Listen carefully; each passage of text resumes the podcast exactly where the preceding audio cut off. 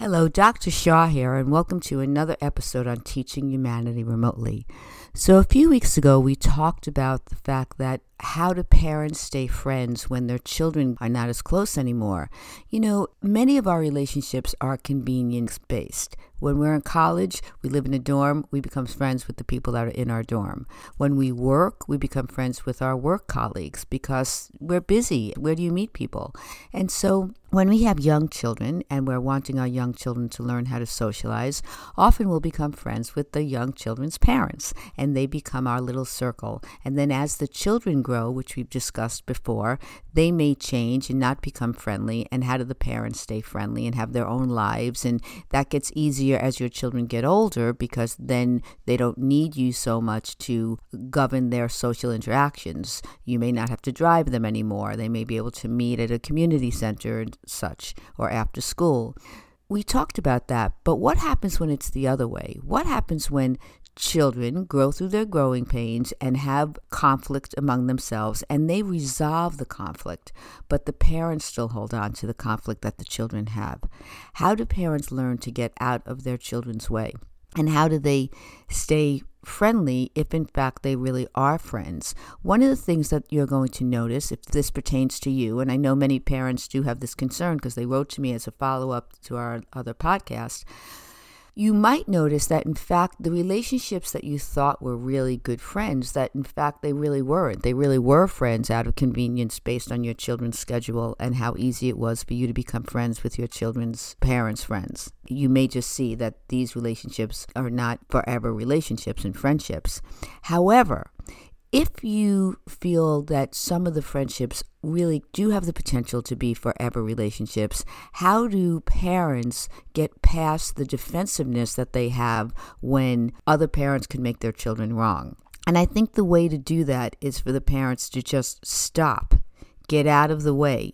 When we have a misunderstanding as grown ups, one of the things that we tend to do is we tend to defend our position. We certainly do that with our mates all the time, maybe less with friends, which is why our friendships feel so good because we know that we can accept the criticism without having to defend our position and even be open to having learning lessons. And I think that's what we need to do in this situation. I think it's very important that if children are having a hard time with each other, and they go home and they tell their parents a complaint about a friend, I think it's very important for that adult to not continue to make that child wrong because their child said, Oh, Sally hurt my feelings. And now you get all like, Your child hurt my daughter's feelings or something like that. I think it's sort of like you give your child strategies for them to talk it out, for them to work it out, and you support your child objectively the way you would support any child, and you do not take on the side of your child and you do not make the other child wrong. If you can do that, really do that, then it won't interfere with your adult friendships. If you can't do that, the next thing you're going to need to do is you're going to need to really talk to the adults and say this happened. I'm being honest and i'm feeling defensive and i'm feeling like not as comfortable with your child because your child hurt my child's feelings. And then maybe together you'll come to the conclusion that you just need to step out of the way and that kids are going to be kids. And just the way adults hurt each other's feelings sometimes it's not really meant nobody really hurts your feelings. Someone does something and you respond in a way that hurts you. And so the whole opportunity is yours. You get to learn through the hurt you get to try not to be hurt. You get to understand your sensitivity. You know, there's no wrong answer here. It's all a learning process. And so it's very important to not live through your children. Because what happens is that your children will learn to navigate and negotiate and most often they'll get to be friends again. And now you and the adults won't be friends because 6 months ago something happened between your children and your child came home and said this kid said this about me and now we're not friends. And then you say i don't like that kid for saying that about my child. And now in fact your children make up and now you adults aren't friends. It's a ridiculous thing. You need to just understand that people say things. And instead of seeing these mistakes as a negative, you have to really see them as a learning opportunity. I'm learning all the time. And the fact that if I hear my child's left out, it's sort of makes me react in a mama bear kind of way and I get involved, shame on me.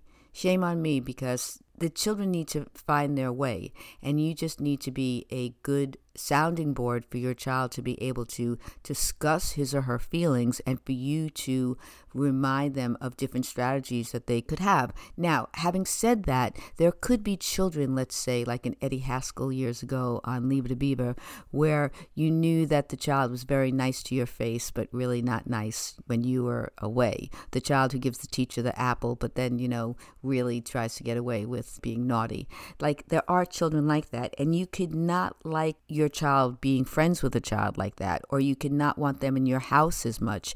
You know, we're all human. And when that happens, when you feel your child is friendly with a child that's not in your child's best interest or doesn't support the values of your family and yet you want to be friends with the parents that is really challenging that is challenging then you have to make a decision of how you want to navigate that whether you want to allow your child to be with this child that you don't think is a good influence.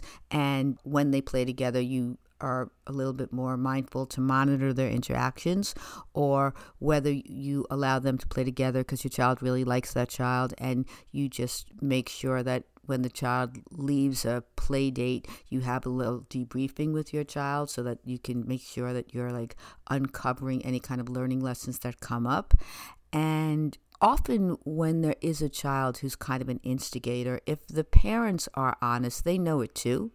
If they don't know it, then it is really hard for you to bring that up. And then you need to navigate that very carefully and decide what you want to say to the parent, if anything, or if you just accept this as a learning lesson. That's your learning lesson with your child.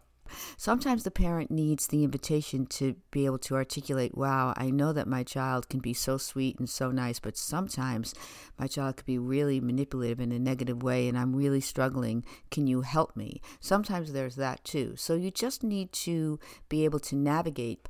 I believe I only want to be part of relationships where I can be completely honest and transparent. That's really important to me. If I can't be honest, that is not an inner circle friendship.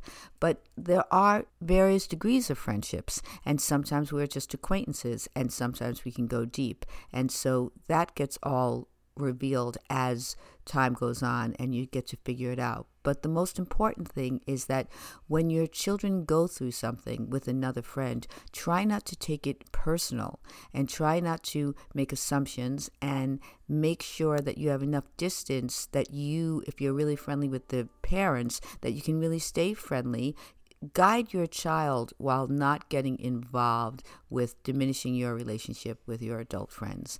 I hope this is helpful. This was a very important topic that many people wrote to me about at learnwithmeremotely.com. Please feel free to continue to write your issues, concerns, questions, comments, and I'll respond via these podcasts. And feel free to visit me at Dr. Mindy Shaw Paperback at Amazon. Thank you. Until next time, enjoy being social with your friends.